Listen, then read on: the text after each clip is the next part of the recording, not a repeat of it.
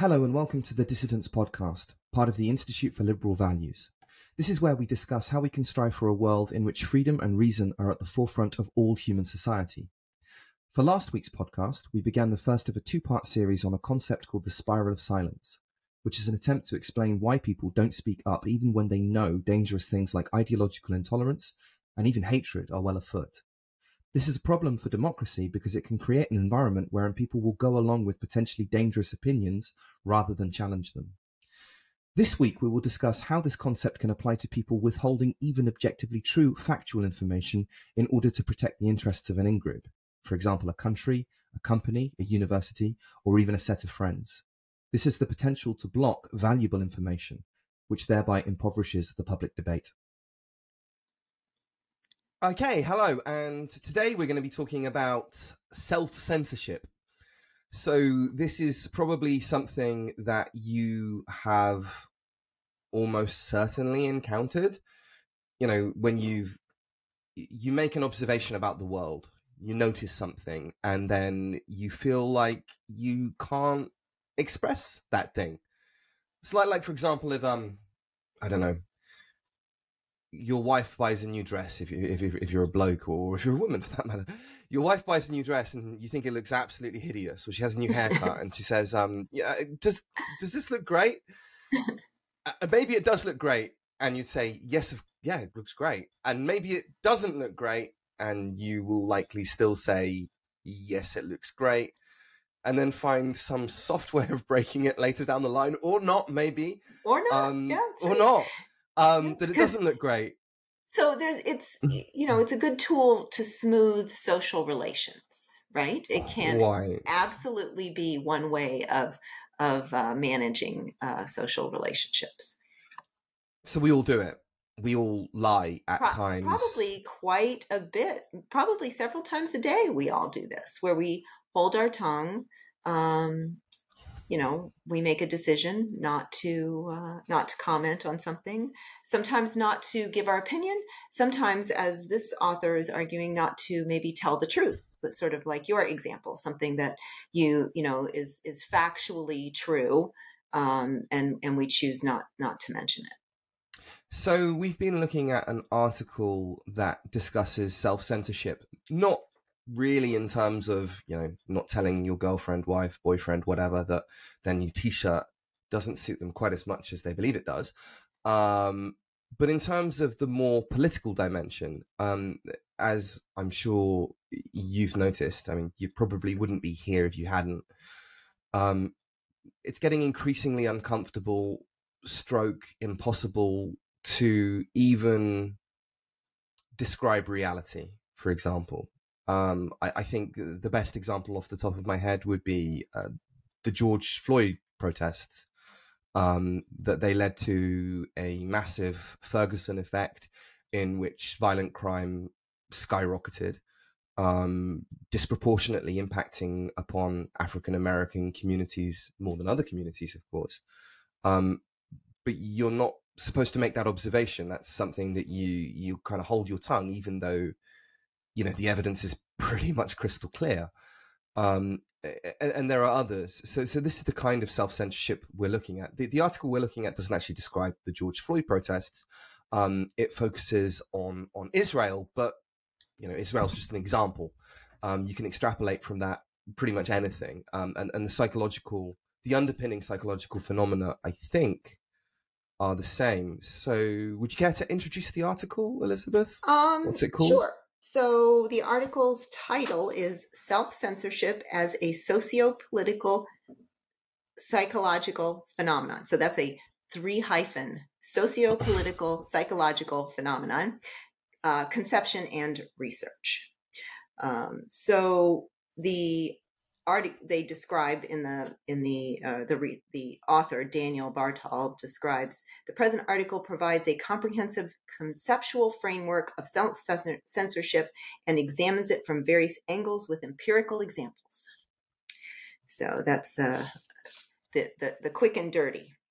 So I guess the first place to start would be to define self-censorship.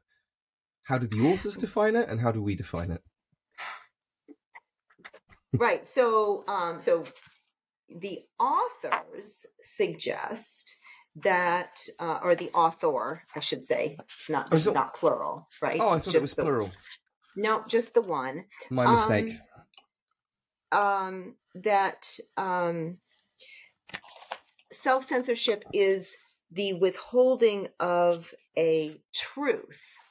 So they specific the, the author specifically says that um, self-censorship is defined as the act of intentionally and voluntarily withholding information from others in the absence of formal obstacles. Um, so um, in this case, uh, you voluntarily, you know, censor yourself in order to avoid, um, you know, some sort of uh, public censorship. Might, it might harm you. It might harm uh, others. It um, it's this is not the same in the author's uh, conceptualization as withholding your opinion, like the dress so, or the t-shirt. Right. In this case, it's specifically withholding uh, known, truthful information because it would um, ha- potentially have a negative uh, effect on the self. On, you know, re- reflect negatively on the, the the revealer of the information, because it might have negative implications for some other specific individual or group. And that it might have wouldn't. Uh, yeah, yeah, that it might have negative implications for the in group. Um, that it might have negative implications for a valued belief. That it might have uh, implications for a third party, person, group, or society. So that's the, um, you know, self-censorship would be um, then carried out in, again, in this uh, author's conception by uh, maybe uh, gatekeepers um, that, that um, he writes about, uh, maybe journalists, uh, you know, high, high powered uh, politicians or, um, military officers, uh, and then, um, you know, other, and then individuals below them then who make, uh, make the decision to sort of follow, you know, to follow along. So I, I can see why he's making that distinction. Um, it is a he, I think. Um, why mm-hmm. he's making that yeah. distinction. Yeah. Yeah. Um, yeah, David. Well, you never know how people gender identify. Yeah, that's true. That's true. Um, Daniel, I lied. It's Daniel. Daniel. Daniel. Daniel. Um, uh, I, so, so the author comes from a, you know, an Israeli background and is using conflict, looking at war or, or, or scenarios surrounding war as the example. Conflicts. So I can, yeah. And, yeah. So I, I can see why. Let's just say he, why he is. Um, Why, why he's doing that, but but but even I, I think he needs to think a little bit more about what truth is. So, for example, if I was to say, um, "My son is a nice kid," is that an opinion or a fact? Well, it's an opinion, right? Right. But is it any less true to me than the sun rises in the east? Right. It might even be right. more true to me. Like I would spend a lot right. more t- time thinking about why my son is a nice kid than I would do thinking about the banal, mundane fact that the sun rises in the east. It's certainly, it's it's a more powerful piece of information for me. It's more true to me. It's more personal to me. So, so when we're talking about truths, I don't think that we can necessarily neatly, I mean, we can say that this is subjective and this is objective, but we, you know, subjective truths are also important, right? Well, to get back to your, um, your discussion about, you know, the, the George Floyd and, you know, the Ferguson effect and, and stuff. Um, and, you know, like maybe Roland Fryer's research, right? Sure. Um, if, you know, if we're talking about, you know, um, sort of, you know, maybe I can't quote chapter and verse, some of those, you know, statistics or something, you know, right off the, you know, off the mark, right? Maybe I haven't memorized those.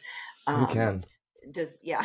Does that, does that mean then that, um, that it wouldn't be, uh, that, you know, that that's not factual, right? Right. That, that because I don't have at hand, you know, um, a, a list of statistics or something, that I couldn't suggest that, um, or, you know, say that, you know, well, you know, gosh, you know, Roland Fryer's research or, you know, statistics, you know, bear this out. Well, what statistics, you know? And it's like, oops, now I'm in trouble, right? Because I can't, I can't uh, just, just rattle them off.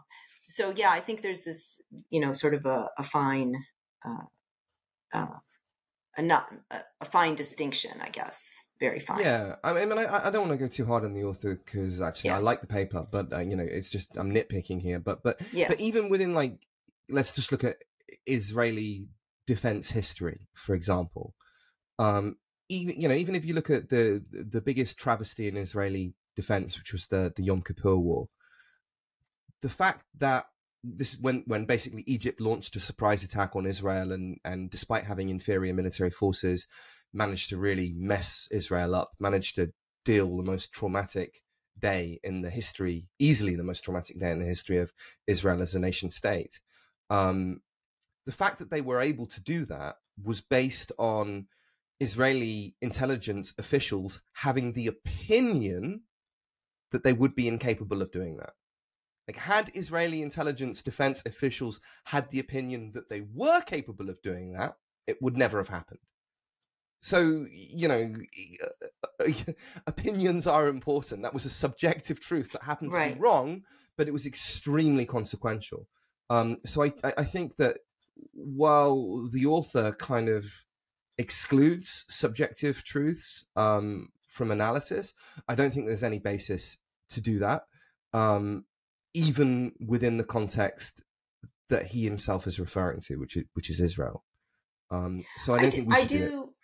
Yeah, I do understand, again, you know, as you said, you know, I understand why he defined it this way. It does make his Uh, his argument more clear. I think it mm-hmm. makes it narrows it so that he doesn't, I mean, it's already quite a lengthy paper.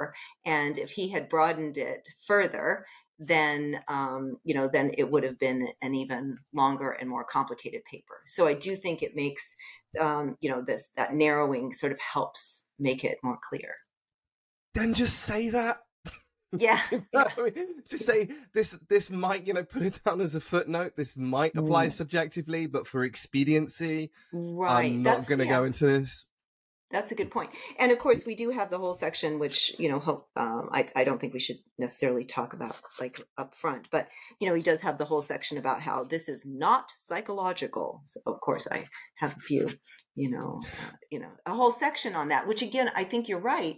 Having if he had made sort of a disclaimer up front that said, you know, here's what this paper is about, here's what this paper is not about, and I'm going to talk about it, talk about self-censorship in this sort of narrow way.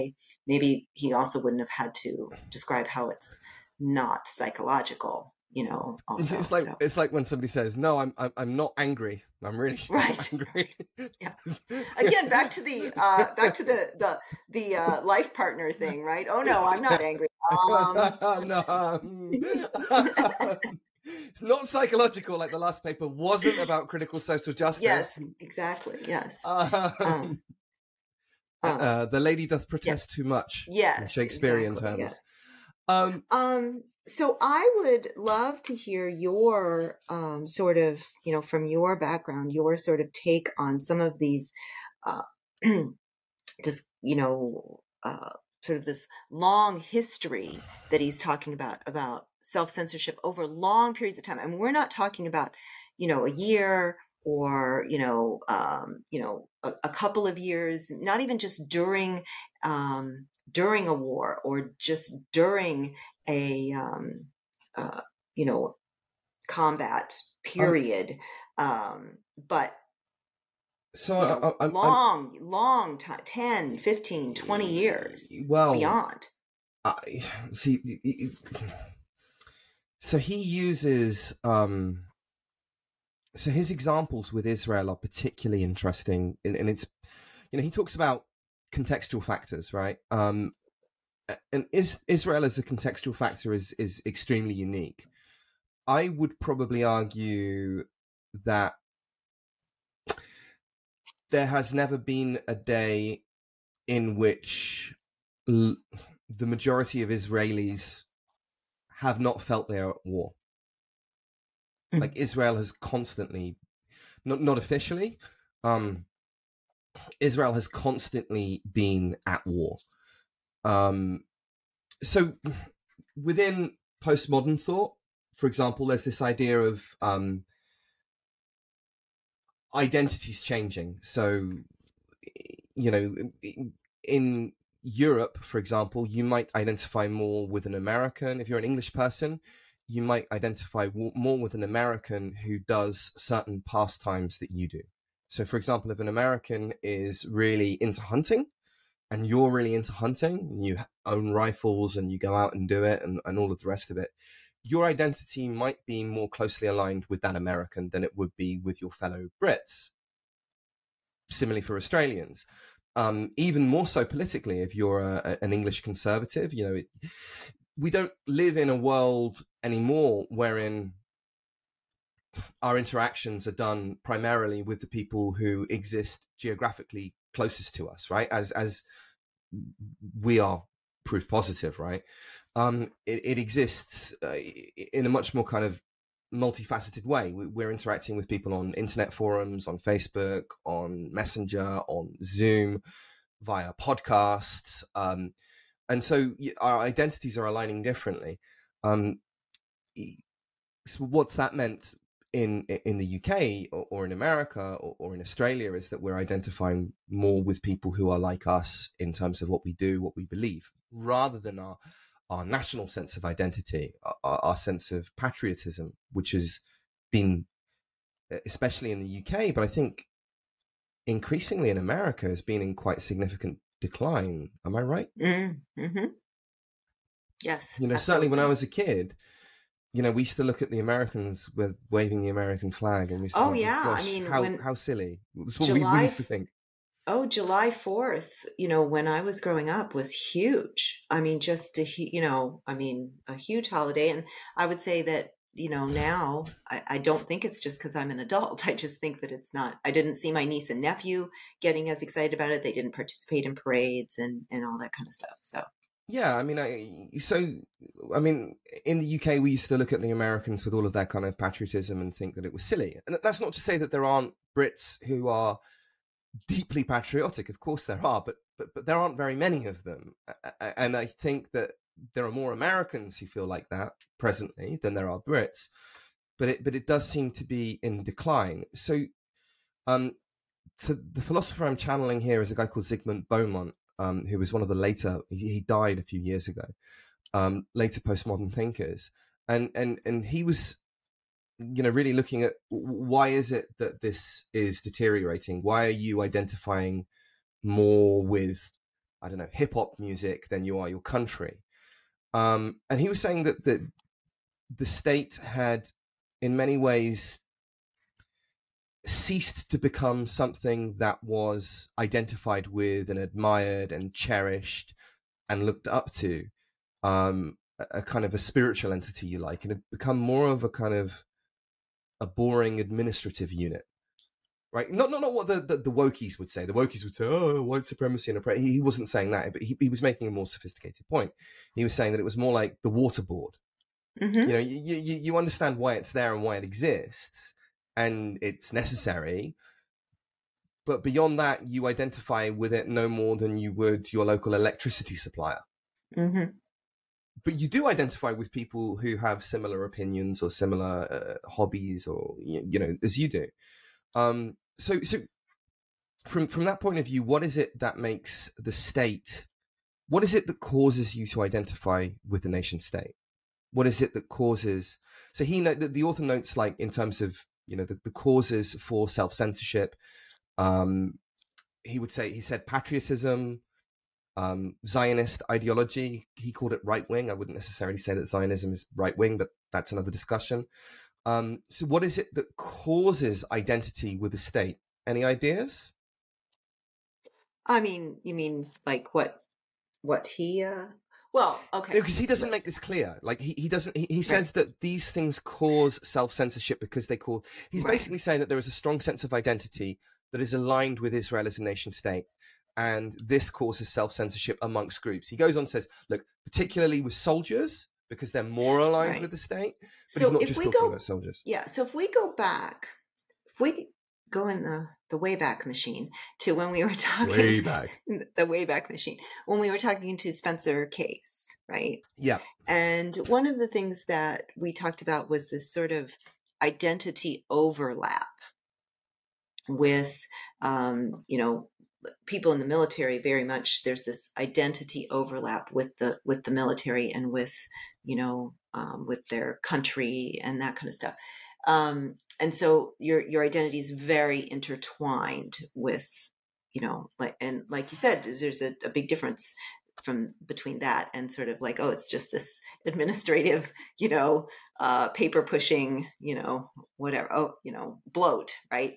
Right. Um, And so I do think that the author is making an argument that, um, and and and I think a good one. I think a good article, uh, a good argument that, um, you know, this identification with a group, you know, is providing this explanation uh, because you're doing it, you're doing something that, at the same time, their survey respondents and interviewees say is wrong, self-censorship. Okay. So they identify in, in, in the, their studies, whether it's again, whether, you know, they did a, what a longitudinal study, a couple of survey studies that he's citing in here, um, over and over again, the journalists, the, the everyday people, whoever it is that's in their studies is saying self-censorship is, is, Uh, is wrong, and it's associated with illiberalism, and um, you know, and and it's uh, you know, it we we shouldn't we shouldn't be engaging in that. We should be in a free and open society. And yet, they will those exact same interviewees, survey respondents, um, and such will uh, will say will will do the qualification. However, in this case, my identification identification with the group means that I should not share information. I should uh, hide. I, I should hide information because that's what's going to ensure that, um, you know, they, they give the example that we keep morale up, um, soldiers' morale up, that the, the community's morale up, um, people, you know, who are living in, in areas that are in, in unrest, that if we share what we know, that it will actually make things worse. And so while self-censorship is sort of unpatriotic, my self-censorship is patriotic. So this is really, um, this is really crucial for Israel, because if you ask anybody who's studied Israeli defense, will tell you that self-censorship caused the worst. So well known. Is what caused the, well, not just self-censorship, but there was people who were speaking out and they weren't listened to. So self-censorship and censorship um, caused the worst event, which was the aforementioned Yom Kippur War. And so Israel is understands innately, because it, it, it suffered so badly because of self-censorship and censorship, just how important it is that people are able to speak freely. Um, you know, I have a friend in the I D F who told me that in his unit, like if five, I can't remember exactly, but if five people agreed, or they all agreed, then the fifth person would have to pretend not to agree and give an argument mm. against it in order to, mm-hmm. you know, prevent this kind of rot of self-censorship setting in.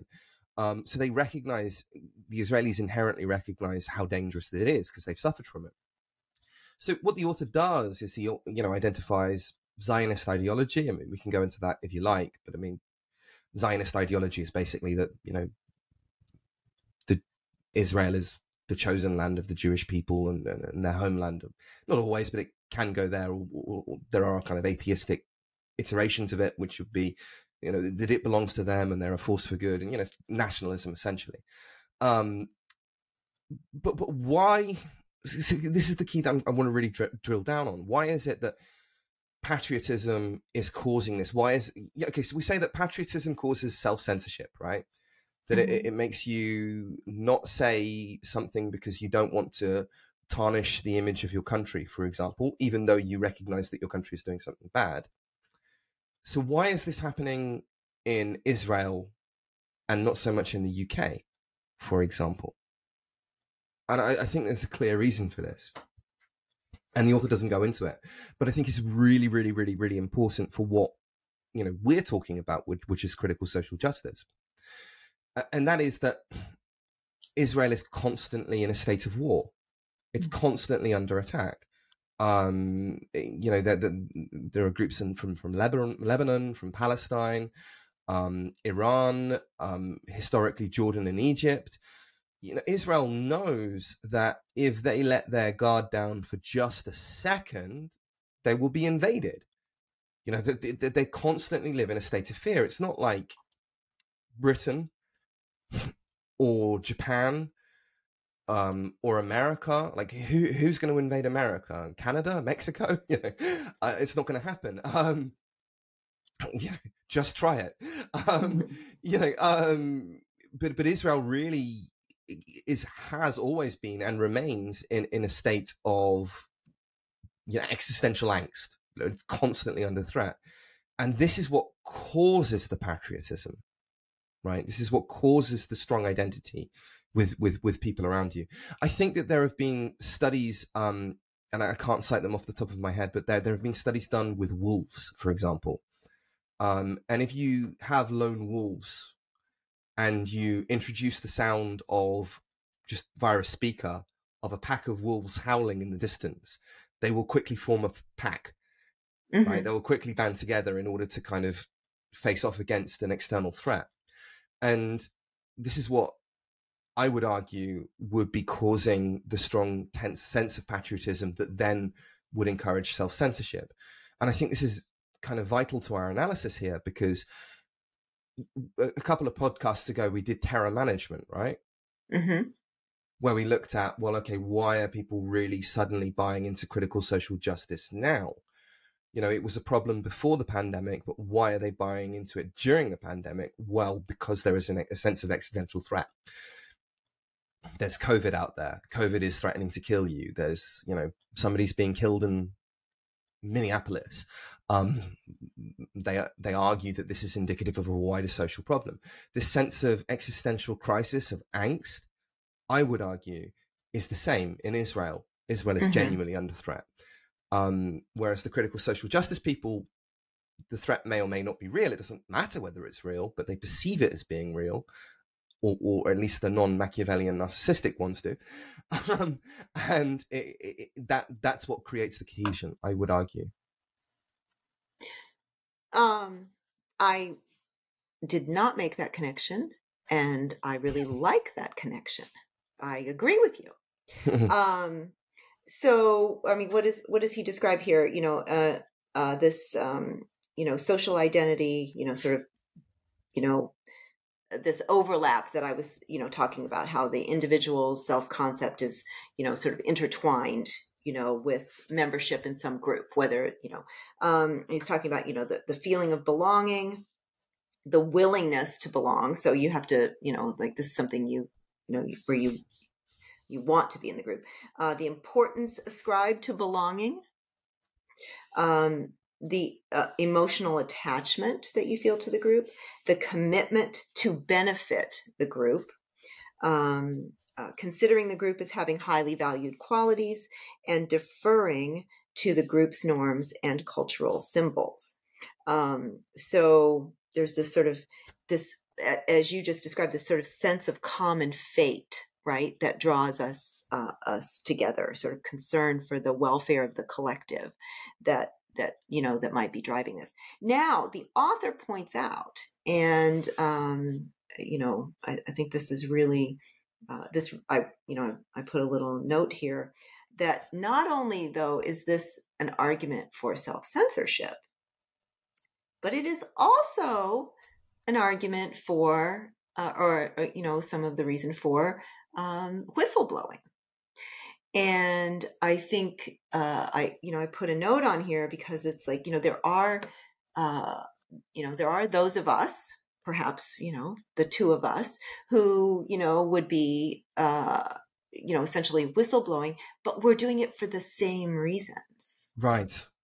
The same reasons. And, and I, I really appreciated that he acknowledged that here. Now, he doesn't go into it, and he really, there's just a few little, he sprinkles it, a couple of places, you know, throughout saying, you know, well, look, um, you know, there also is this argument that that's why people do come forward. And I, I, you know, I think that uh, a lot of times people like us are misunderstood um, as being, you know, rabble rousers and, and, you know, like worse, much worse, right? Called much worse. Um, When in homophobic, fact, racist, right? Exactly. Yes. Transphobic, um, even though I've never said anything about trans right, people, really. Right. Um, but you know, accused of that, or or you know, when when a um, when when we don't self-censor, you know, um, when we, and, you know, and and by not self-censoring, that could be anything from just, you know, uh, interrupting uh, the the flow of, you know, of of what we think is. Uh, maybe exaggerated or, you know, patently false, um, or or an- or simply anecdotal evidence, you know, without proper backup, um, all the way up to, you know, really, you know, arm waving and, you know, uh, you know, getting getting a lawyer involved, like everything, you know, in between there, I think sometimes can be uh, and and is in the case of of critical social justice. Uh, labeled as uh, a version of unpatriotic, right? So it's, you know, exactly, uh, yeah. Because critical um, social justice is weirdly patriotic, American patriotic. It's inversely right. patriotic, right? So, right. so you know, the, the the old-fashioned American patriots would say that um, America is the home of the the free and the brave, and it's yes. the most wonderful, beautiful place in the world. And it's, but, but underneath that is, it's such an important place, right? But the critical social justice advocates wouldn't disagree with that fundamentally. They wouldn't say it's the home of the free and the brave, but they wouldn't dispute its importance in terms mm-hmm. of the kind of consequences it, it can make in the world out there. They would instead see it as an evil empire that is doing all of these bad things and is in control of everything, right? So it's kind of an inverse patriotism. And this is why you and get... So some, It's it's there. It's it's this movement then that must be, you know, sworn allegiance to, and and you know, right, yeah, yeah. And that's why you get because somebody that's like what's, that's what's yeah. going to restore sort of the greatness. This this you know, we are the answer to the to restore the greatness. Well, not necessarily uh, restore, because they wouldn't have seen anything good within America in the first place. Well, I mean, restore the uh, reputation, I guess. The I, uh, I mean, I. I, I I think that, you know, there are some exceptions within the movement. I mean, um, Marlene Massada is one critical social justice advocate who would identify with people, with the founding fathers and some of the messages that they, albeit in a very strange way, um, that I wouldn't agree with, but, but nevertheless, she at least plays lip service to it. Um, Charles Mills as well, um, you know, talks about all of the problems with America, but says nevertheless that, you know, liberalism and American liberalism has been of a great benefit to the world.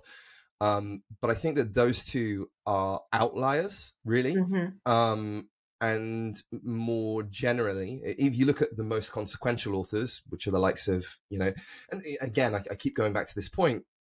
People will say, oh, you're picking on D'Angelo and, and, and Kendi when, you know, they're not sophisticated There's, thinkers. Yeah. They're the There's ones somewhat... that have the influence. Yeah, yeah. They they're the somewhat, ones who sell the books. They are low-hanging fruit, but, you know. no, no, but, but it doesn't it doesn't matter.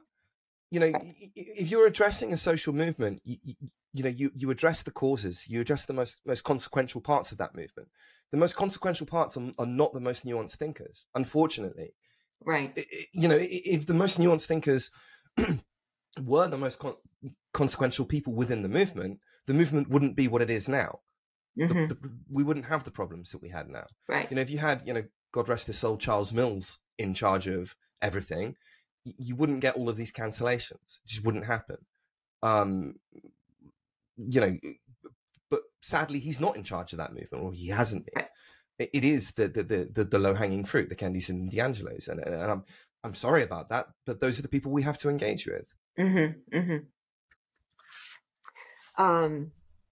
So anyway, I just wanted to mention that, that, you know, this is kind of, you know, um, uh, sprinkled throughout. Also, I thought, um, I mean, I don't, I don't know if you want to talk about this or not, but um, the author suggests that uh, not that, that self-censorship is actually sort of against, um, I don't know, to use the term loosely, I guess, evolutionary, you know, um, uh, progress, evolutionary development, um, psychological development. So, you know, um, well, physical also, but, you know, this idea that, that we, uh, our makeup, um, we have learned over, over time that, um, that we need to share, okay, that we need to share for survival purposes, right? Physical sur- survival, we need to, you know, share information to help to help one another. Um, but then there's also these psychological benefits, therapeutic benefits. I mean, for example, and you know what, I was going to look up this article, it may be Harbour and Penny Baker, but um, that when a, um, a Holocaust survivor was telling their survival story to an audience, they actually hooked up the um, the survivor, the, the teller of the story, um, to, you know, galvanic skin response and, and, which is a, you know, a measure of, you know, um, the, the sweat and, and stuff, you know, and, um, you know, heart rate and, and that kind of thing. So they were measuring the physiological responses of the teller and the physiological responses of the listeners. And what happened was the tellers, uh, uh, markers of stress, uh, reduced. So as they were telling their story, they actually showed a reduction in stress, and the listeners had a um, an increase in stress response. So the idea would be that, that so in in this article, they were talking about how essentially the listeners are now witnesses to the trauma. Okay, they have become witnesses. Um, And as a witness, then you have, you know, some, you have social responsibilities, and, and as a, as a, as, as a listener, you have caretaking responsibilities. And as the teller, you have then shared your pain. You have made more sense of it. You've been able, we were actually just talking before we started the podcast about storytelling, right? You have now uh, created a story out of chaos, and that that is extremely beneficial to your health. Um, so we have sort of these important um, sort of evolutionary, you know, human evolutionary um, benefits to telling, and that it is, it is uh, sort of a, against our nature to self uh, to self censor, and so um, I thought he did a, a a pretty good job in a very short little area there, sort of arguing that self censorship um, would be difficult for people. It's difficult to hide these secrets sometimes, and it is that collect. It has to be a motivated, you know. Um, uh, is reason. It though? um. Okay. The most powerful experiences a person can have would vary. Have you ever, um, and the, the, there's one of my favorite sculptures, it's in Rome. Um, it's done by a guy called uh, Bernini, chiseled out of marble. It's called The Ecstasy of Saint Teresa. Uh, and Saint Teresa would have these religious fits, probably caused by some kind of um, brain abnormality, some kind of epilepsy or something like that. But she would have these religious fits, like epilepsy of the frontal lobe. Is that the one that causes these grand, grand religious visions? Uh, um, yes, and it can be. Yes, absolutely. Right. And and, and so um, there's a, a statue of her. It's absolutely beautiful with all the kind of the folds and the cloths. And she's back like this. And she's had this, having these religious visions that we would now recognize probably as epilepsy of the frontal lobes. But back then she was touched by God. That sure. was... So she was reporting an experience, a powerful experience that wasn't true. So, you know, it, it, he's arguing that it's important for us to, to to to share experiences. Well, sure, but does it matter whether or not these experiences are true? Um, I don't think in his in, in this section of the paper that that it does to him. I think right. that he's making I think he's making the argument that it's um, you know uh, that it, it builds community. To, well, so, right. so, so, so lying, so li- essentially lying, not telling the truth, um, you know, uh, harms community, right? And uh, telling um, you know, uh, and, and even telling, again, sort of like in my example of witnessing, like we don't know uh, for sure that the, um, you know, that the, we don't know that what we recall is all true. I mean, in fact, you know, we could have a whole nother podcast about how, you know, reconstructive memory is probably, it contains lots of falsehoods, right? So that doesn't mean that it's not useful, um, you know, uh, yeah, for but, society. Well, so like if I, if we look at like the, one of the most ancient human practices is religion, right? So if mm-hmm. you're a Christian or you're a Muslim or you're a Hindu, um, you believe that your religion is the true one. And so therefore everything that happens around you, all of these religious visions and so on and so forth, that's all true. So let's just say, I, I, I give you that. You have that. Everything you believe is true. You would still have to concede that the vast majority of religions and therefore the vast majority of religious people believe in false things, that it's all made up, right? So all of those communities that have sprung up other than your religion have been sprung up around people telling each other lies. I mean, that conclusion is surely inescapable, no? Like, like it would have to be, so that the most ancient of human practices, let's say, um, for, from the Stone Age, have sprung up around people telling each other lies and self-censoring and not, not telling each other contrary information, contrary religious mm-hmm. perspectives, like your own, for example. I mean, I, I guess I can't. I can't really argue that. I, I still, I still. Um, so I, I get that. I, I, I, like, I, I, I get that telling stories is important. I, like, I'm not con- not disputing that, but people. So, so, but I mean, we can, we can, we may be going like too far on a tangent here, but so, um, I think that. Uh, If we took your religion argument, you know, um, there certainly are many um, examples of how, you know, telling that, like, maybe some of those religious untruths are more like the, you know, that dress looks nice on you, dear, right?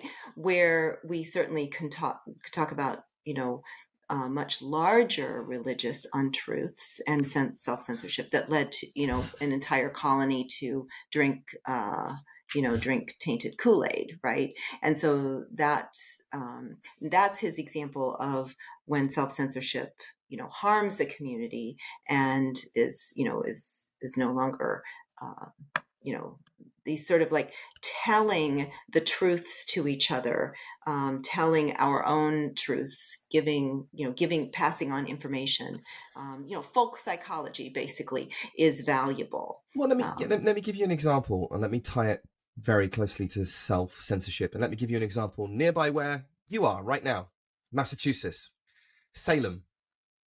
Are you trying to tell me that like the, a few of the people in Salem during those witch trials didn't think, holy fuck, this is a load of bollocks? Like, must, some of them must have realized that this was all complete nonsense.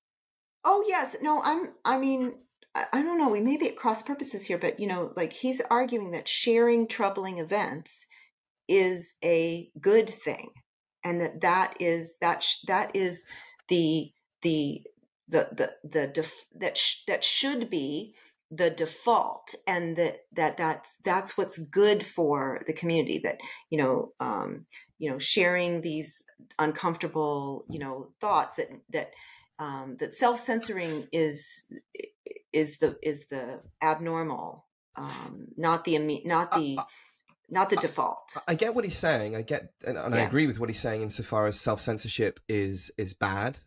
You know, um, no problems there, you know, identifying problems and being honest with them. Um, just to uh, give you an example, if your partner is cheating on you, um, you would hope that one of your friends would tell you the painful truth, right? And it would harm you in the short run, but, but it would have better outcomes in the long run. Um, I, I, I'm not disputing that. What I'm saying is that he seems to be, uh, you know, if, if my understanding of his take is correct, he seems to be arguing that there's something against human nature with self-censorship. I, I, I'm not sure I agree with that. Um, yeah, I think that I think that he that he is sort of, you know, I again, think it's very much in human that, nature to um, self-censor. It's ser- that that uh, that self-censorship is sort of um, un... You could argue it's unethical. Sure, I'd go with that. You could yeah. argue that it's from from a deontological yeah. point of view or a consequentialist point of view. He's just saying that there's so, there's so much psychological evidence that sharing, that, you know, um, again, you know, sort of, uh, you know, oral history and all that kind of stuff, that it's, you know, there's this long history um, of it, you know, benefiting uh, society. And that, so I, I think he's trying to set up this idea that self-censorship is, um, should be, I guess, Adaptive. should be an, an, an anomaly. Um, right. So, so, and, and, but, you, and, and used for, you know, uh, used in particular circumstances for particular ends, that, but that, that it's not sort of not the default for most people, that most people would, would want to be uh, telling. I think he's, I think he's completely wrong. I think that um, self-censorship is adaptive for the group. Sorry, sorry. Oh, self yes. self-censorship is maladaptive for the group, but adaptive for the individual.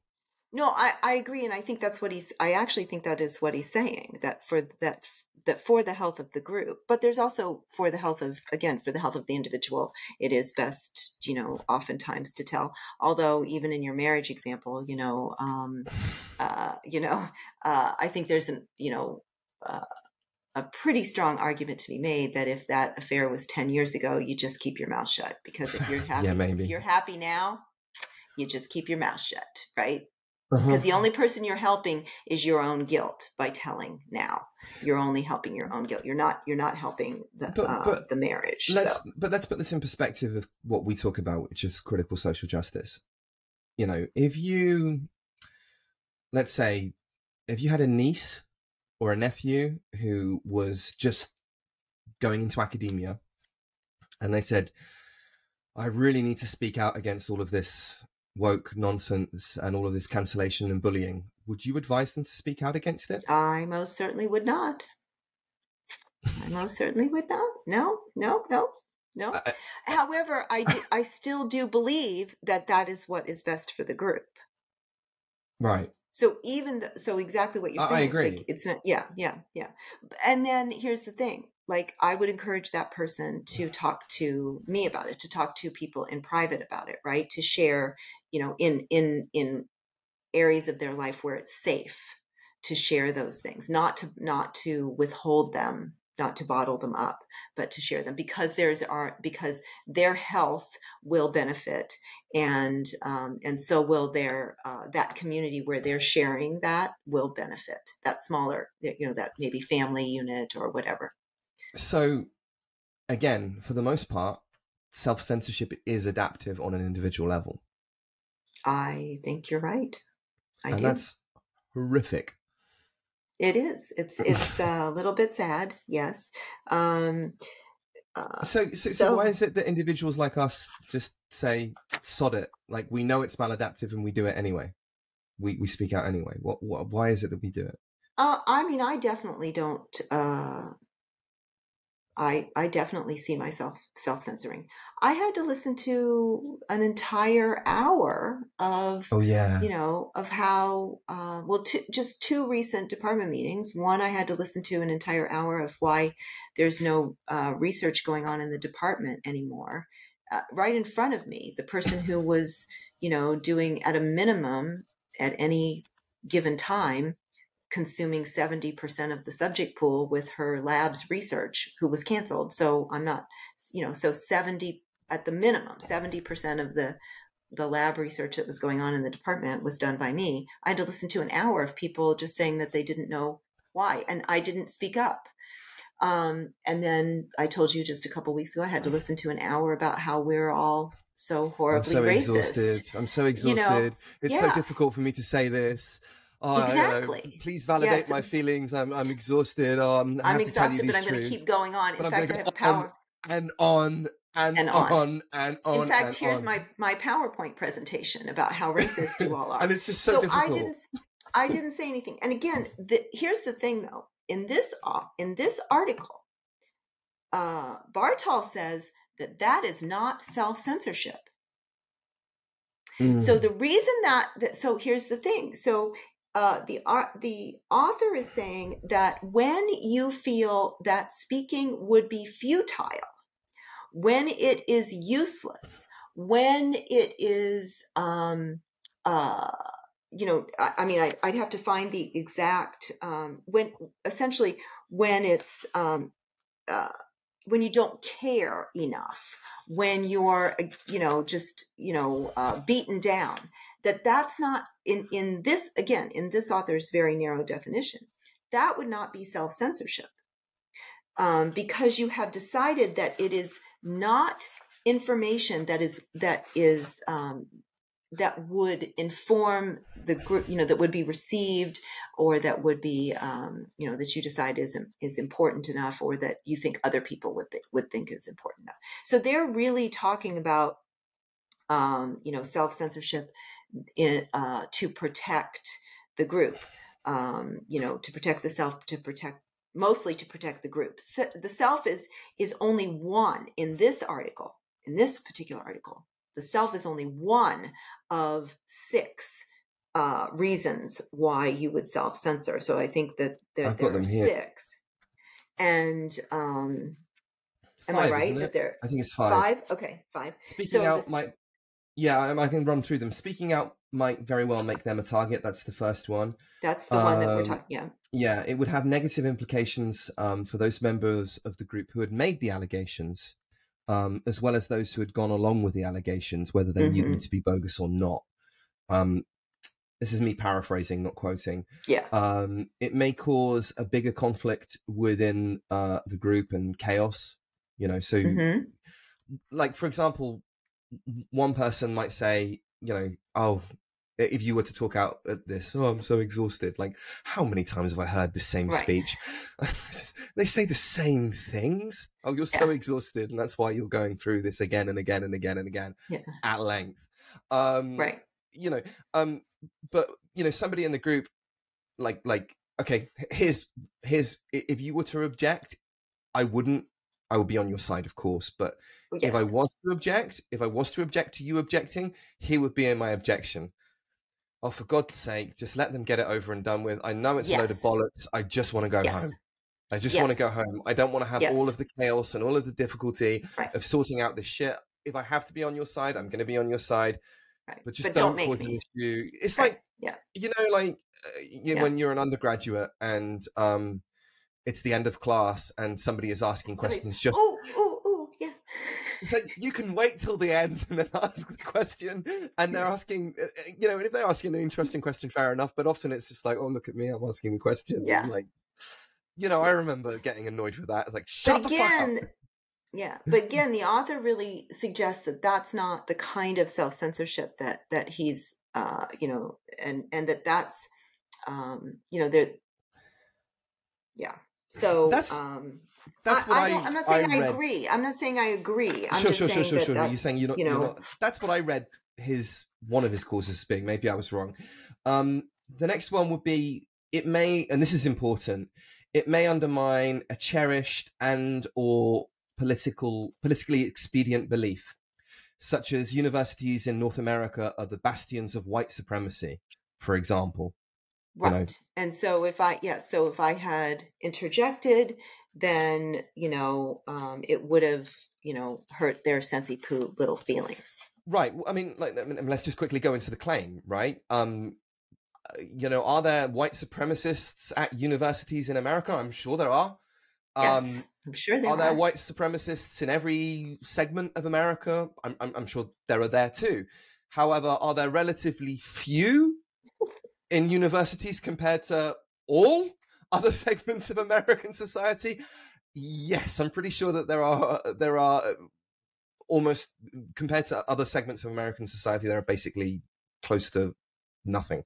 You know, the, right. there, there are one or two there, but there aren't very many. And those who are there, I'm very confident will be self-censoring all the time as right. a consequence of their environments being hostile to them.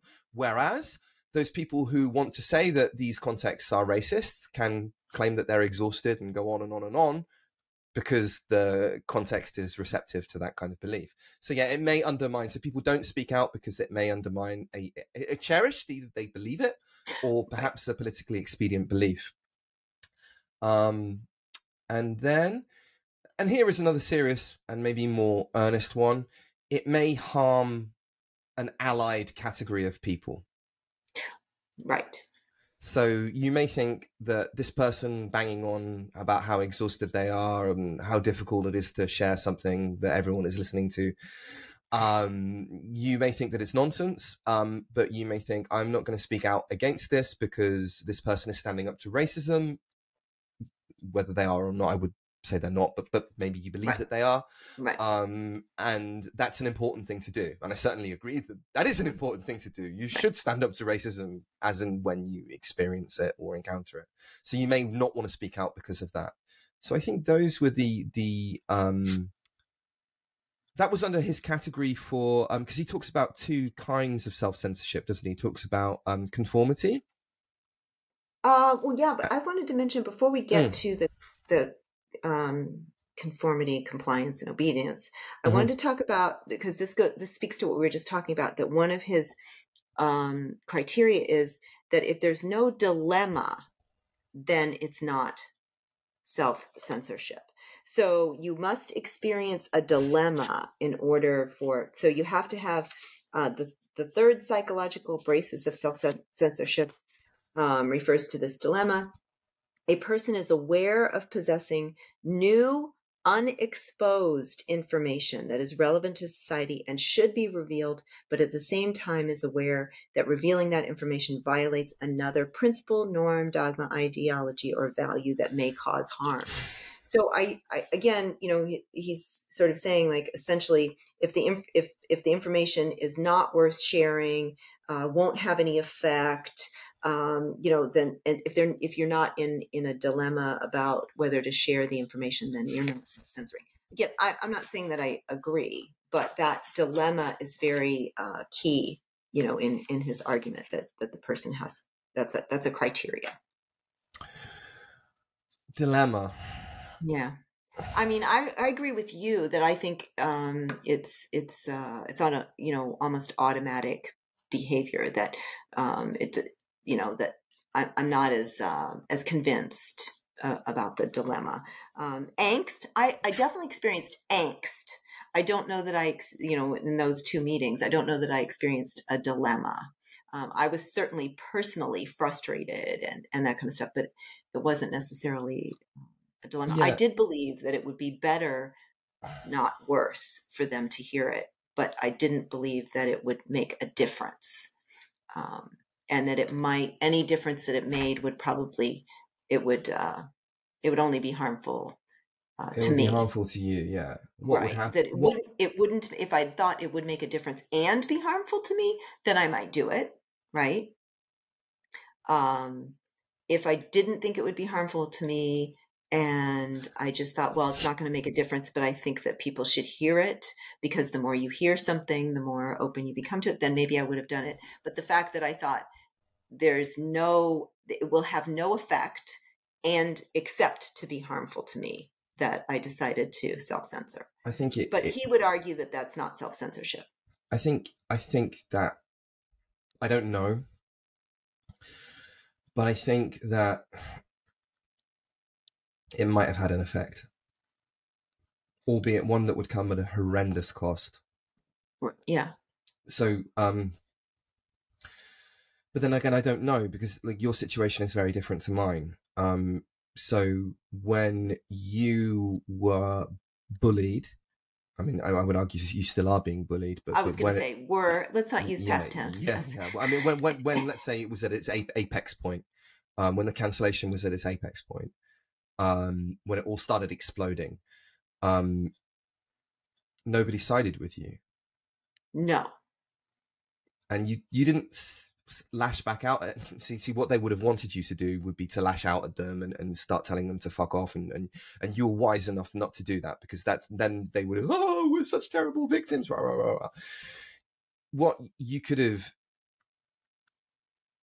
I mean, so I don't I, you know I, your situation is different to mine, right? So when I spoke out against, well, you didn't even speak out, right? You you had something that was seized, taken completely out of context.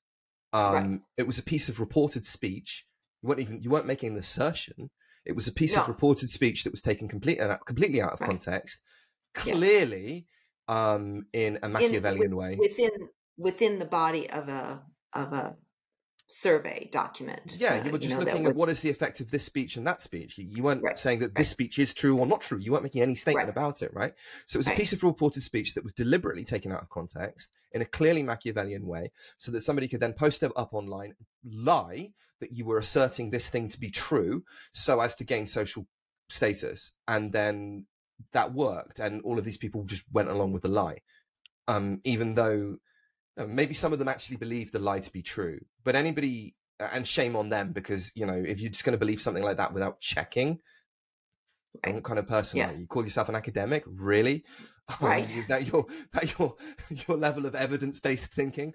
Um, so shame. So you're either an idiot, um, a coward, um, lazy. Okay. Lazy. lazy. Yeah. Um, yeah. Lazy, an idiot, or a coward, or, or, or just, A, a, a, a nasty person, really. Yeah. Um, so that was your experience. My, my experience was a bit different. Um, I was essentially in, it was an online meeting, but it was a meeting, um, which was very similar to the one you were just in. Not not what, what caused your cancellation, but the one in which somebody right, was saying, reason, I'm so yeah. exhausted, rah, rah, rah, rah, rah. Right. And I spoke up. I, I didn't, uh, you know, I just said, really, what's your basis for this? I didn't, I didn't say, this is not what you're experiencing. I didn't invalidate them. I just said, what's your basis for this? And that was enough for them to go completely crazy um, and, you know, go out of their way to try and wreck my life. But I was lucky because in, in my context, people saw what they were doing. In real time. They in could, real yeah. time. Yeah, it was in that. Maybe that's the difference. It was, it was in real time. And it was all in a, a record. There was all like a whole chat log for it. People mm-hmm. saw what they were doing. Even people who didn't like me and liked them mm-hmm. and just said, no, this isn't on. It was a key difference. So, you know, that, so, so what I was going to suggest is that you're in a situation like that where that kind of meeting is going on. If you say something, then in my case, what it did was brought on immense personal cost to me as an individual, because they just went mm-hmm. after me with everything they could. Um, and it was highly, highly stressful, but it did make a difference because those people who would have said before cancel culture doesn't exist, you know, it's just people speaking right, up to power, right. they'd now seen it. Right. They'd now witnessed it. They couldn't deny it was a thing anymore. Mm-hmm. And they probably still don't like me, but they, they, they now know that, that, you know, critical social justice exists and it's a problem. Um, So, you know, whether you're prepared to pay that price is another thing entirely. Right. And and, and right. if you're not, that's perfectly cool. But I, I, you know, that, that, that's what happened in my context. But given that you didn't even object to anything and basically your whole cancellation, cancellation was based on an outright fabrication, um, just complete like yeah.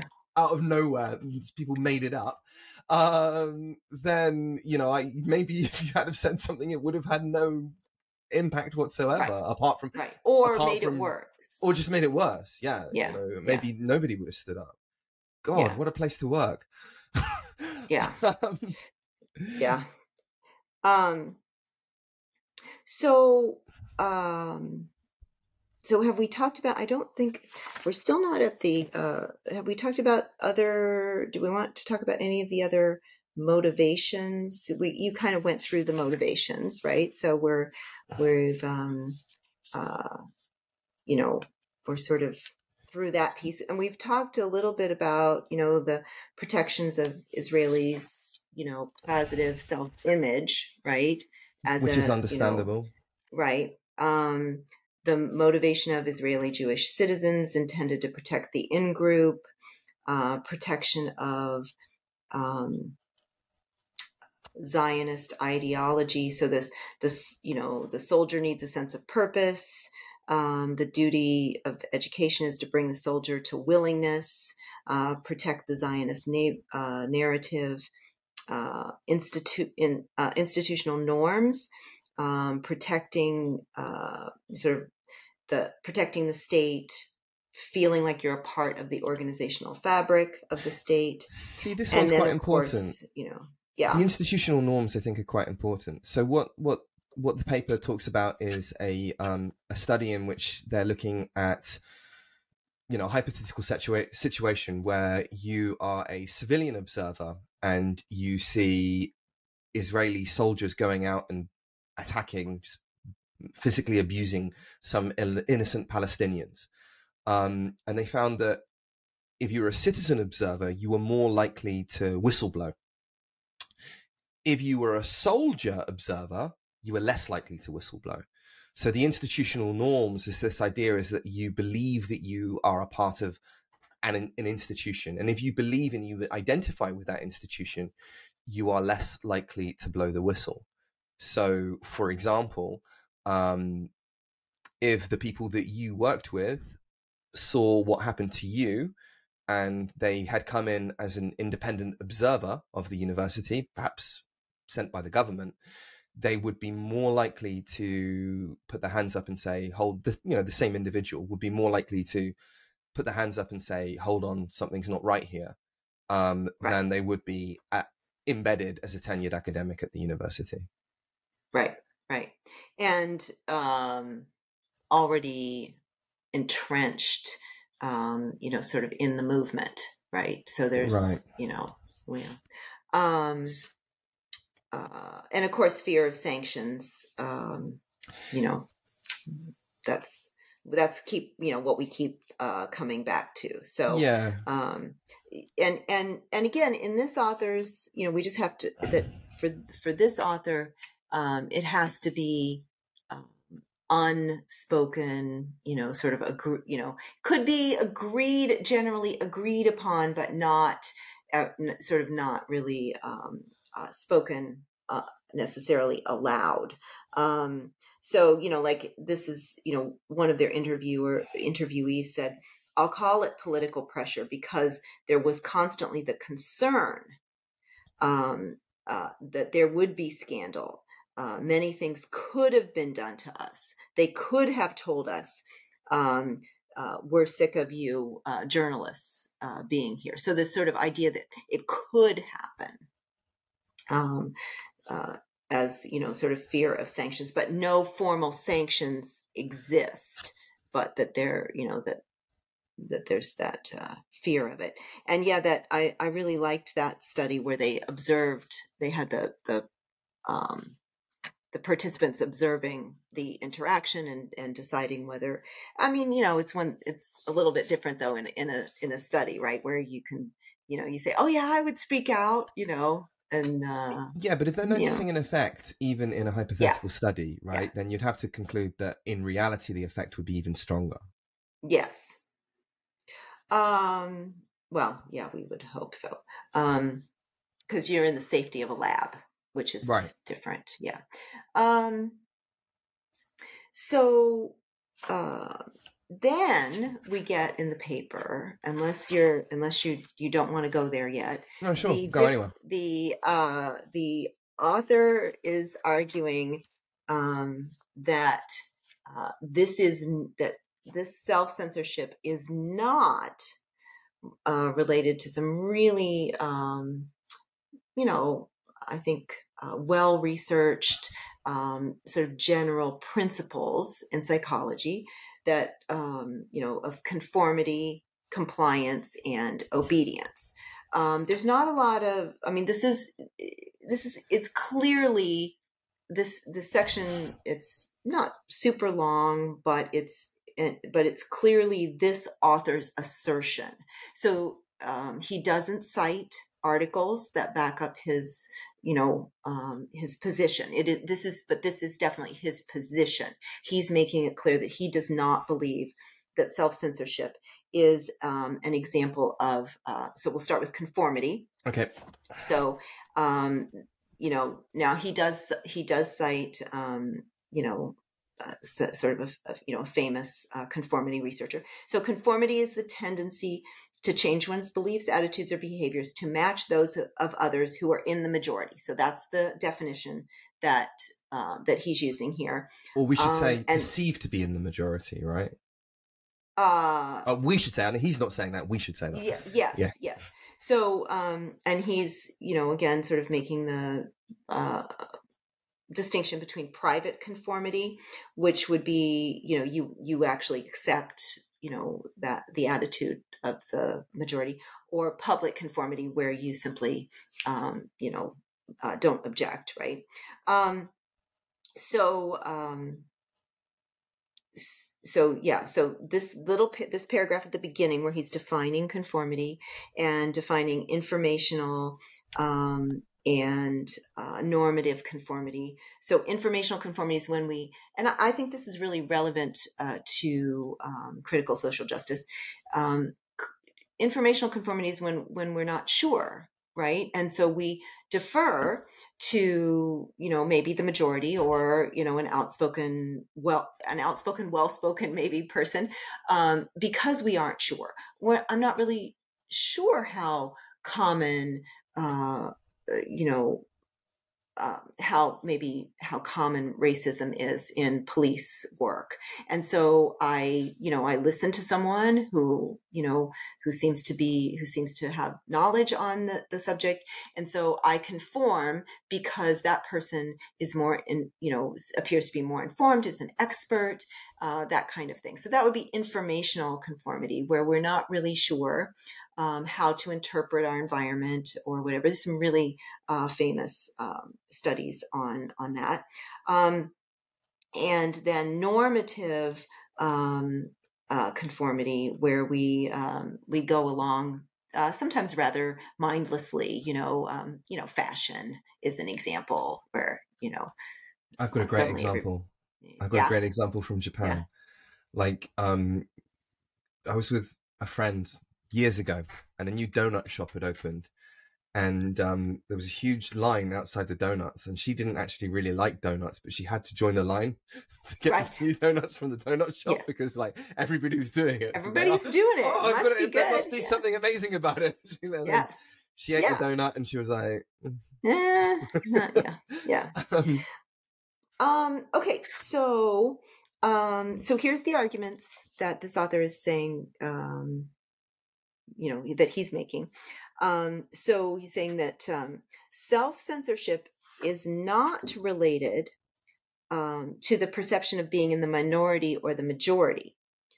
Instead, self-censorship is the understanding that providing the information might hurt the in-group. So conformity would be, in, again, in this author's, you know, it's just that your view would not be accepted by society, um, where self-censorship might actually hurt society. So being accepted by society versus that it might hurt society. So, um, so, con- uh, so saying that, you know, society members, um, so in self-censorship, it's not about the majority belief. Um, it's about, again, sort of harming uh, other, other people. So I don't know how you, how you feel about that, but it's, uh, you know, that that's a, you know, he's making a, a distinction between, um, conforming because we, the, um, we want to fit in, I guess, not rock the boat, um, versus we don't want to harm, uh, cause harm.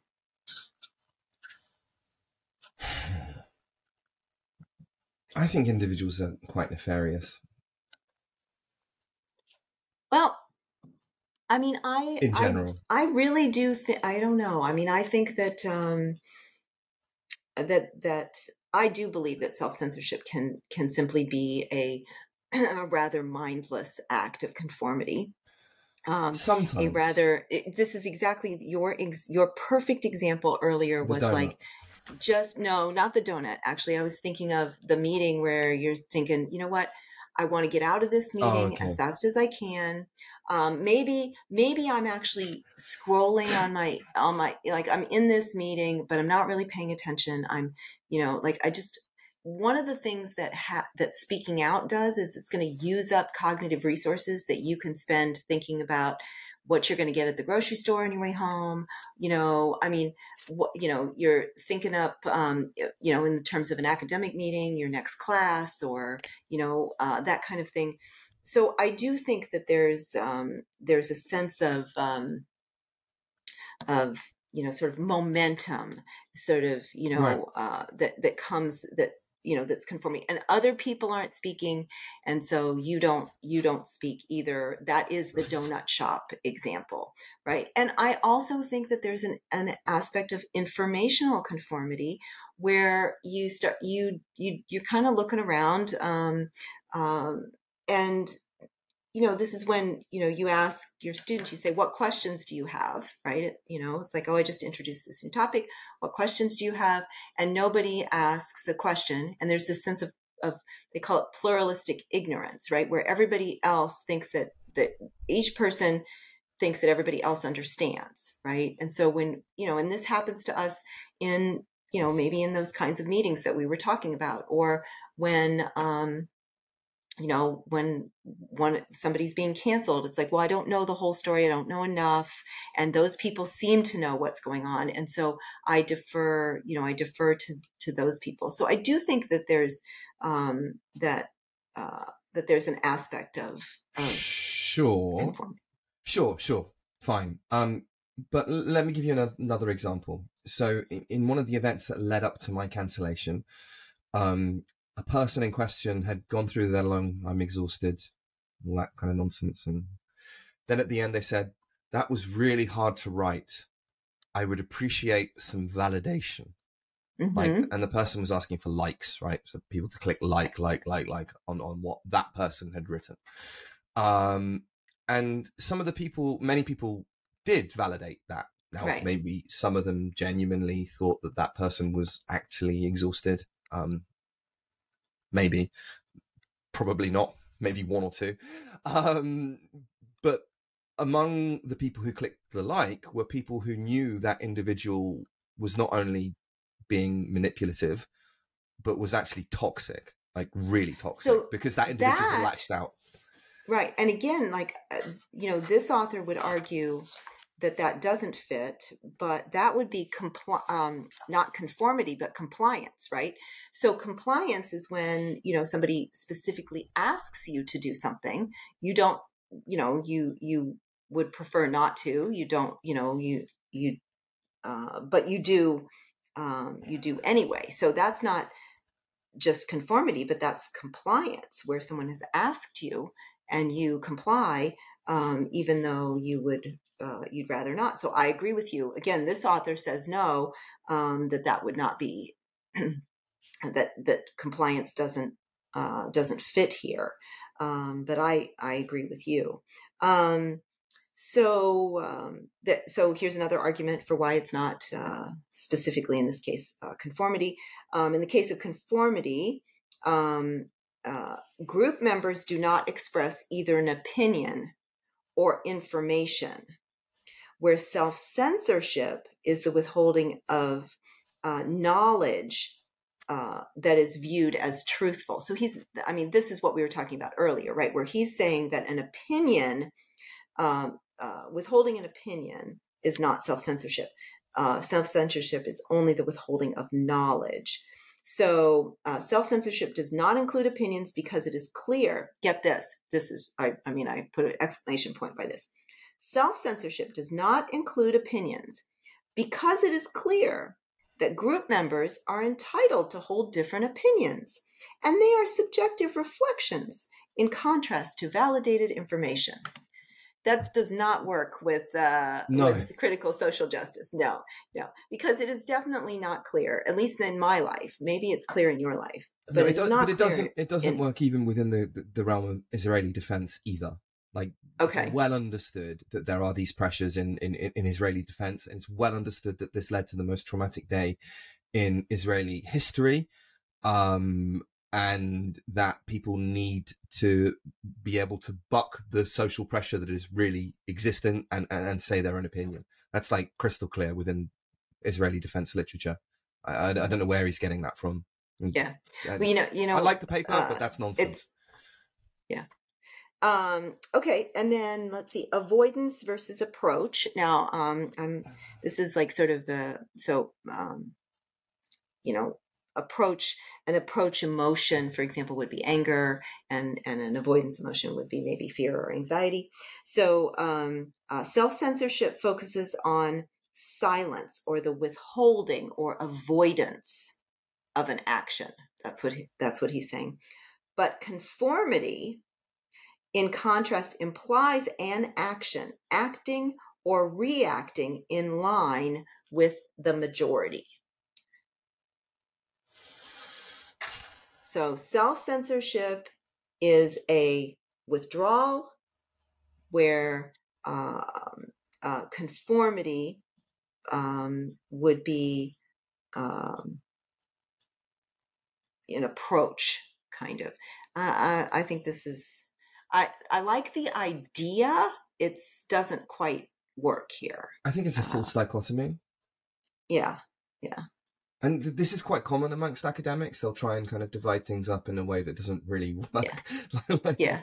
like I, I would say that um, I would put these things along a spectrum. I put conformity and obedience on a, on a spectrum, I guess.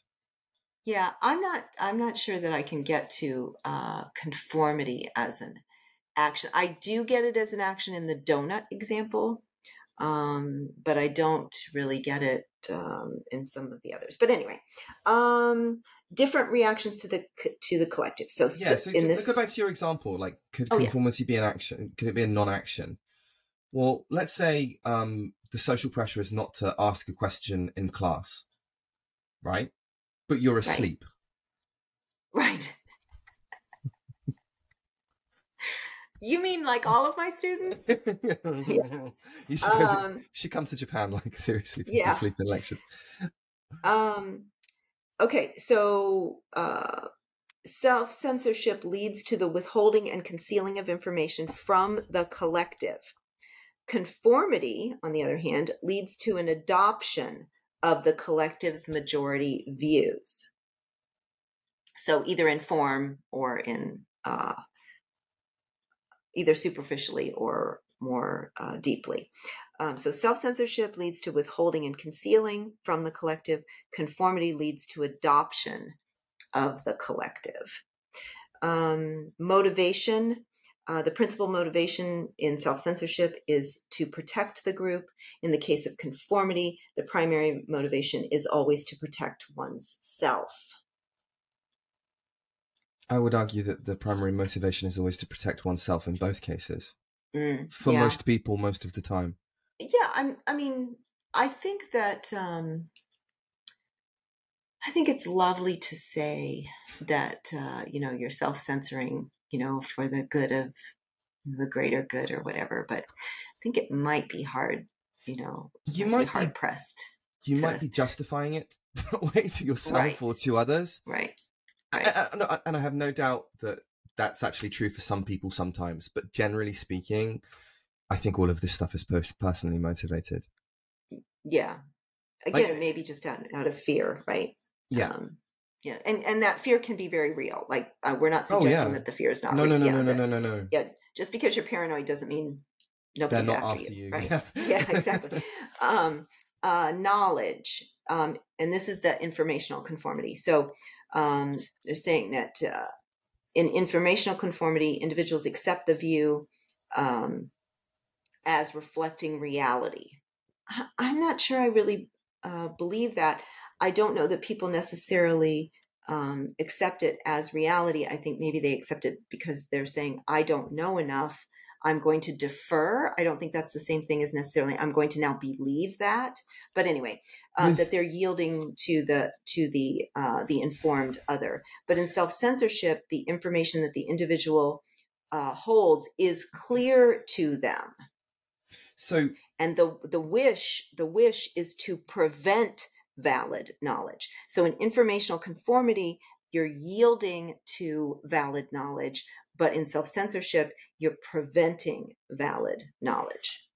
That's what he's arguing here. So um, I wrote down um, that that would, I don't believe that that would be true. Um, so I wrote down, um, you know, that would apply to research knowledge. Um, what about when we're afraid to share uh, research knowledge?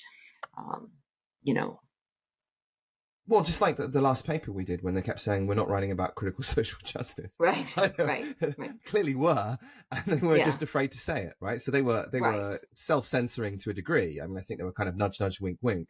Um, so I don't, I think, I'm not sure that that, I don't know that. So, yeah, so that article, for example, they um, they wanted to advance knowledge. They found a way to advance knowledge Um, by maybe conforming, right, to some extent, but still. Um, and to be fair, if they hadn't, it probably wouldn't have got published. Right. It, oh, I'm sure not. Yeah, yeah. So, I mean, you can look at yeah. that as, okay, we had to do this kind of slightly underhand thing. Them's the rules, right? I mean, that's what it's, you know, it would have been worse had they not have done, because we wouldn't have ever read it. Right. Um. um And so then they, you know, they're also arguing that it's, or, you know, the, the author's also arguing that it doesn't, um, that self-censorship is not obedience, because obedience refers to the blind execution of orders. But self-censorship refers to the withholding of information um, on a person's own initiative without receiving explicit orders to do so. So yeah, that's an important caveat, I think. Yeah. Yeah. I mean,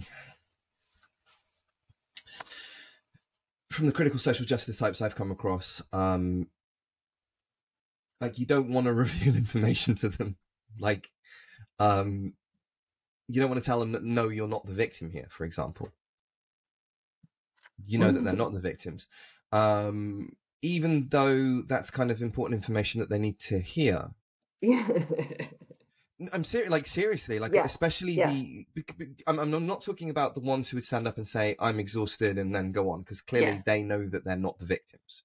Otherwise, they they, would. it, they wouldn't be doing that, right? Because if you're in a really racist environment, nobody would give a fuck, right. and right. That, either that they wouldn't, so either they wouldn't care, or they'd start throwing tomatoes at you, and like, yeah, you're, right. you know, so, so so they know that that's clearly a dishonest act, um, but.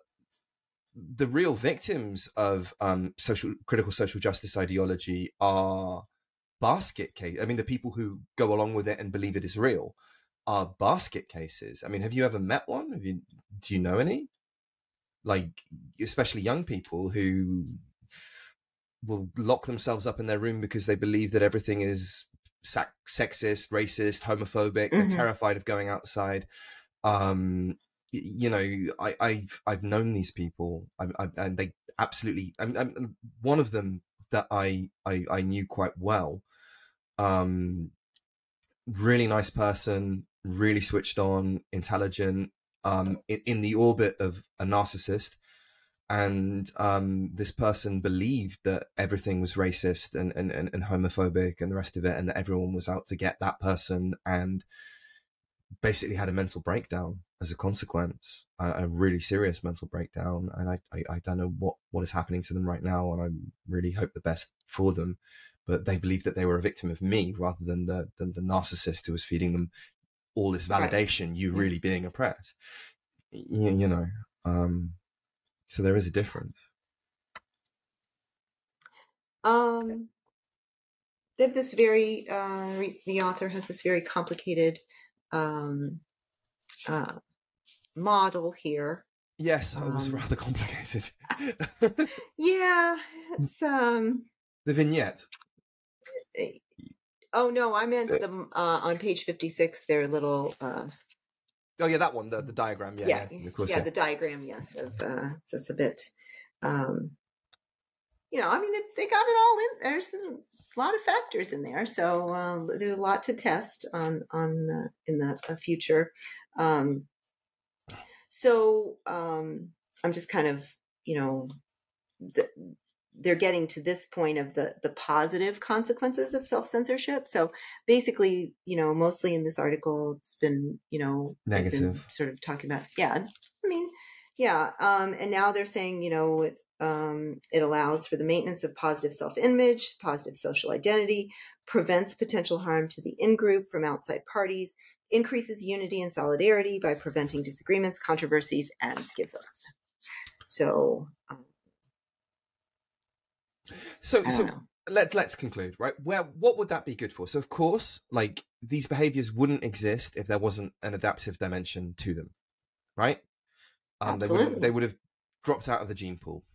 Yes. Um, so when would so self-censorship is clearly important to a degree, right? And we started the podcast by saying, if your boyfriend, wife, girlfriend, whatever gets a haircut and you think it looks not very good, right? Do you tell them immediately? Do you try and... Not at all. You or know, not at all. Grow. Yeah, right? You know? Maybe you'll just think, oh, it will grow. Um, and then when it's grown out, you can tell them maybe so they don't get oh, done again. This, or you just say, oh, your hair, I really like your hair this way. Yes. And you never had to tell them that you didn't like it the other way. Like the scheming Machiavellian you are, Spivak. Yes. Um, um, so, so, so clearly there is an adaptive side to self-censorship in any context. Right. Um, and it's something that we do at least several times a day.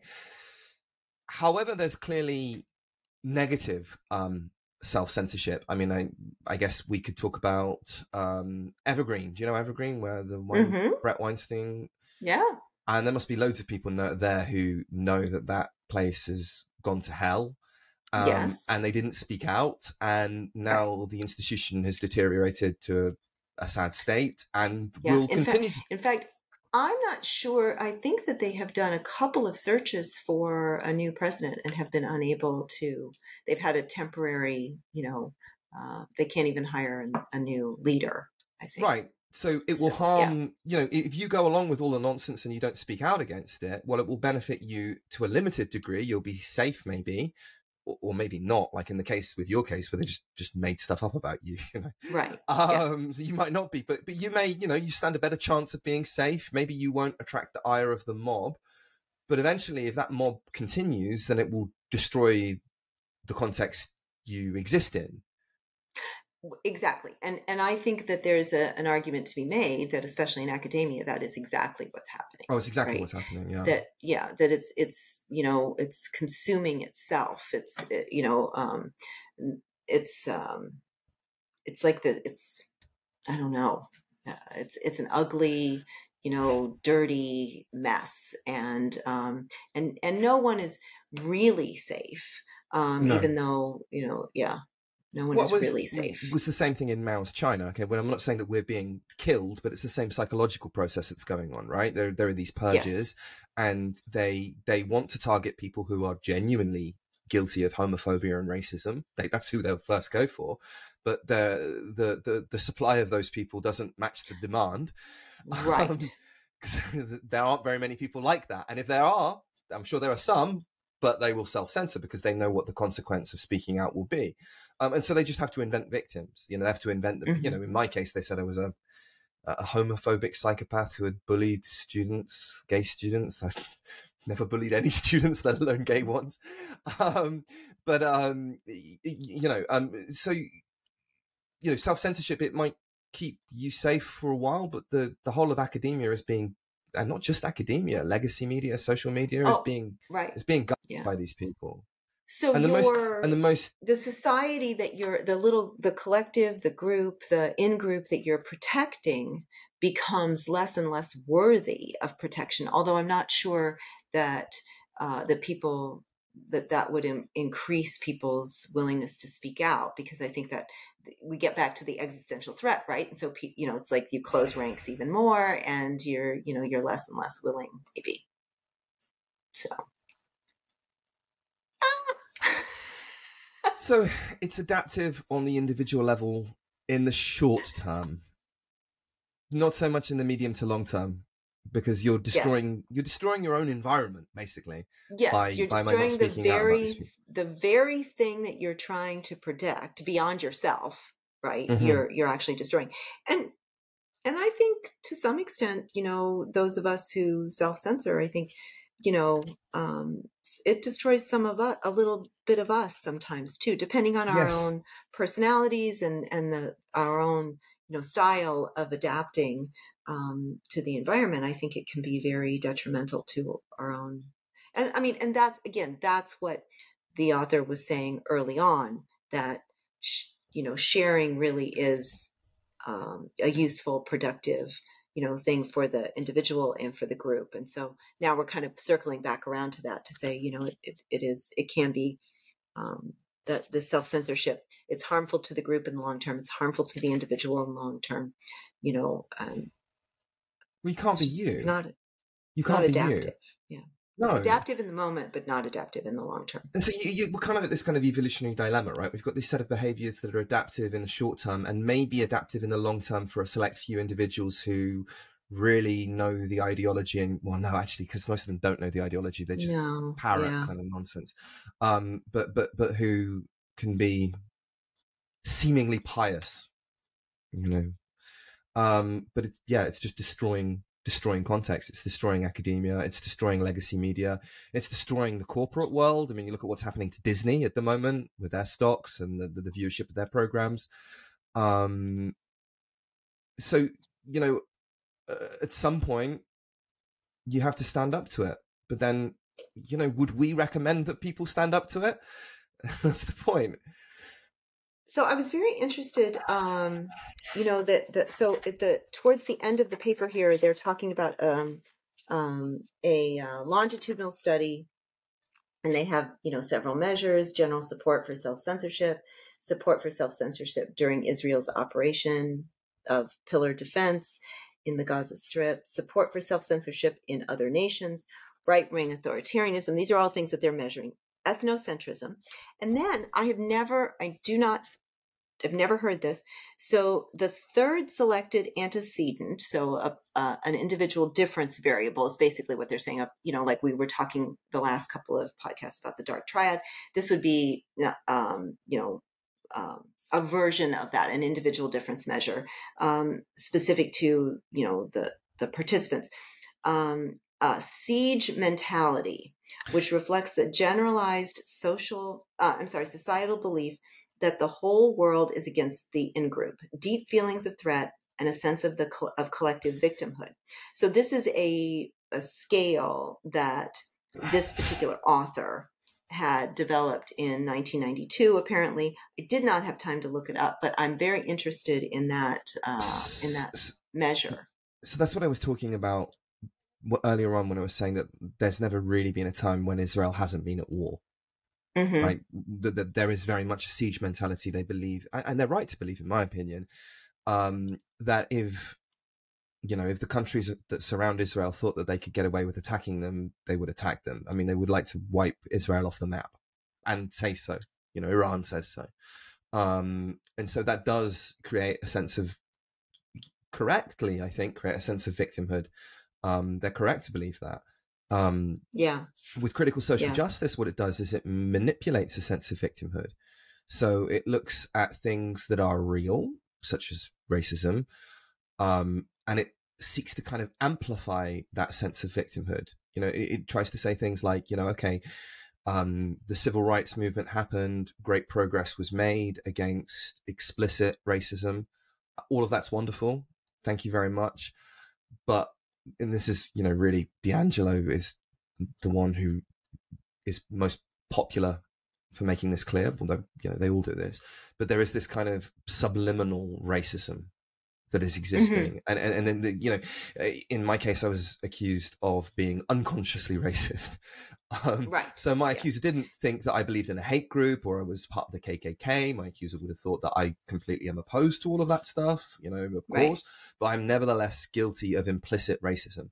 And so yeah, it's I think generating this sense one of the most of, common accusations. Yeah. Yeah. Yeah. I'm sure and, that's what was leveled at you as well.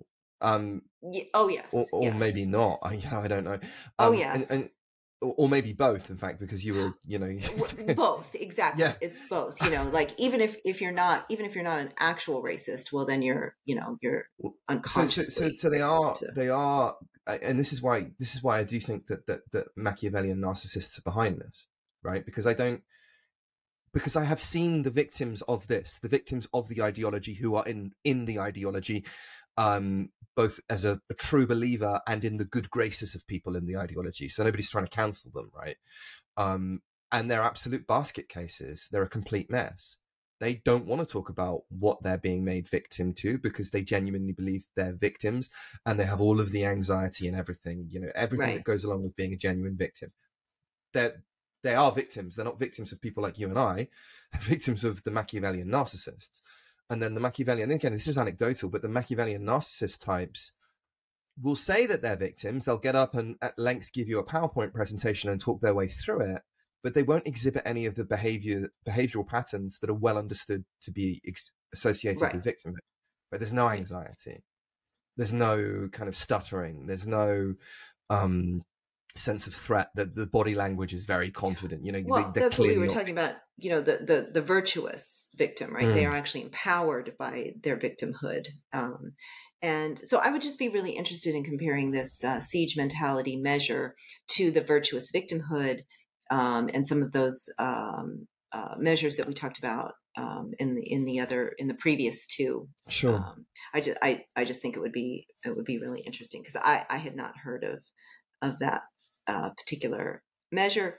Um, so um, anyway, again, this is where once again they found that um, you know the the participants you know said that um, you know people who disclose uh, you know uh, I'm sorry that self-censorship was negatively related to support for democratic values, constructive patriotism, you know, that it's, you know, anti-liberal, right?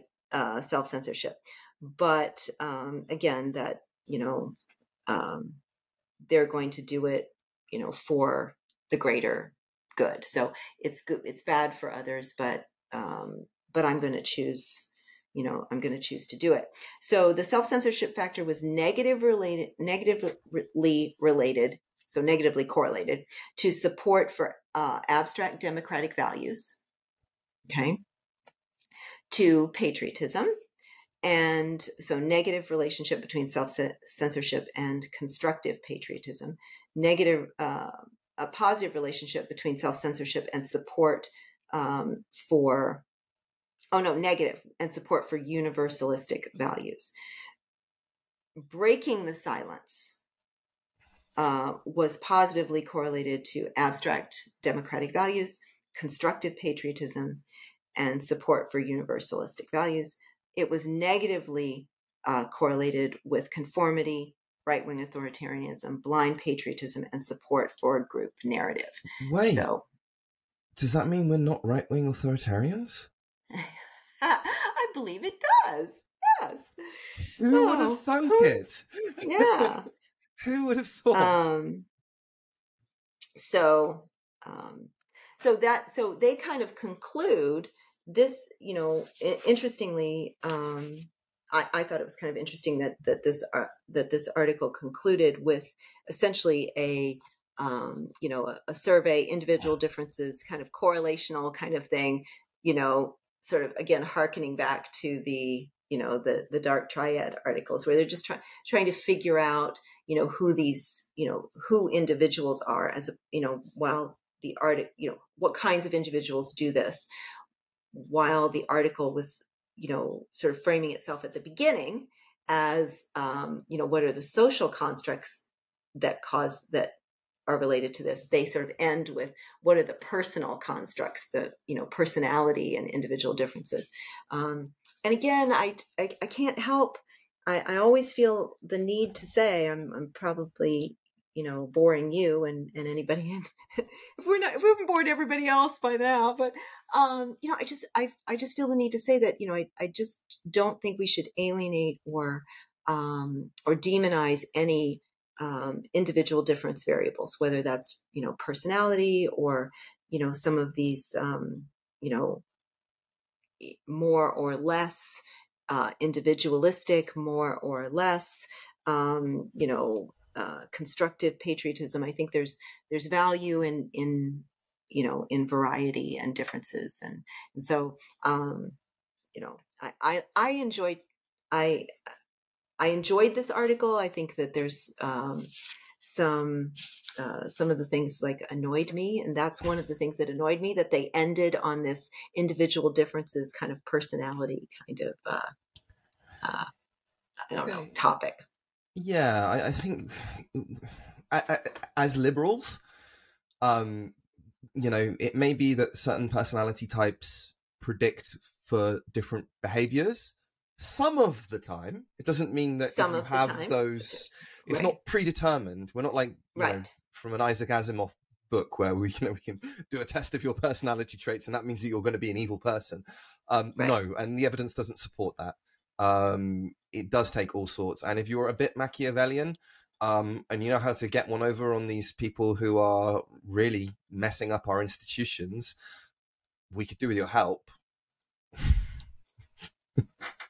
We really could, and, because yeah, you know it yeah. takes sometimes it takes fire to fight fire, honestly. Exactly. Um, and, exactly. And, and, and yeah, we're and we are in, in we are in some ways in a siege environment, and and so when you're in that kind of environment, uh, you know, you, you know, again, circling back to where we started, right, right, right. You know, it it you know, different kinds of personalities, different kinds of behaviors, different kinds of um, you know, of, of speaking out or self censorship are.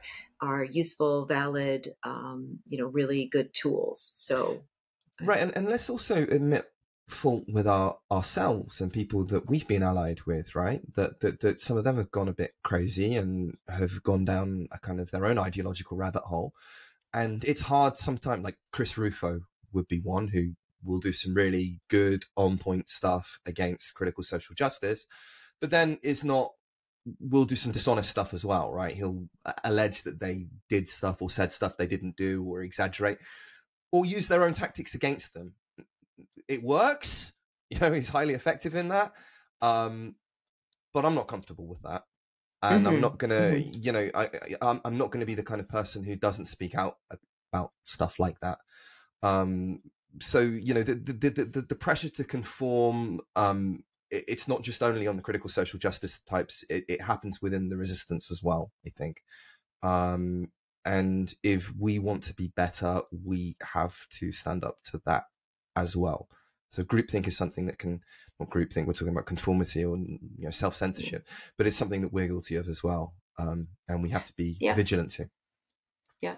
And I think that, um, I think that there's, I think there's something in the, um, I don't think we want to call ourselves whistleblowers, but I do think that when we do, when we do find the courage, um, an opportunity, if you will, to, to speak up, that I think maybe sometimes we, it, we should, there's an obligatory, uh, explanation that should come with that, that I am speaking up because I care about the group. And I, I wonder if that, um, you know, that, that might, uh, there might be a way to speak up and remind people of that, you know. I, I have to, I hate to say this, but I, you know, like in my experience, like I always framed, I always framed like my objection to kind of critical social justice and woke ideology, you know, as, as saying, look, as somebody that is from the left, mm-hmm. I, you know, I wasn't even talking about academia. I, would,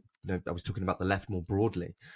Um, this is going to destroy us unless we recognize this problem and speak out against it. And it doesn't, doesn't I, help. I was just called alt-right. Yeah. Yeah. You know, well, you know, I was, yeah. Well, I guess when you, you know, when, you know, when you think about, when you tell your kids, you know, I'm doing this because I love you, it doesn't work either. So. No, no, sadly not. Um, I don't know. I, Um, but we are, but we are doing it because we, but we are doing it out of love. We, you, you and I, and, and people that we know, we, we it, really it are speaking out, out. It doesn't benefit me, right? You know, no. I would be so much better off financially, um, career wise, if I'd used the knowledge that I do have about this ideology in favor of the ideology. Mm-hmm. Um, exactly. I, I know people who are doing way better than me that, that, that, don't really know about this stuff and yet they're banging the drum all the time. Mm-hmm. Um, so, you know, I, I don't know why I'm doing it. I, I, I feel like, but I don't know. I, I think I must have some sense of, I'm trying to be a hero. That's what I think it is. Right. That's what I think yeah. I'm trying to do. Yeah. Um, yes. We, we did, we did a podcast about that too. We did, we did trying to be a hero. Um, and a lot yes. of them are trying to be heroes as well. Yes. Um, yes. Not all of them, but yes. a lot of them are. No, so we, you know, we definitely saw ourselves in that article. Yeah, we did. We did. We did. All right. On that note, keep fighting the good fight. Thank you very yes. much. All right. Let's end there.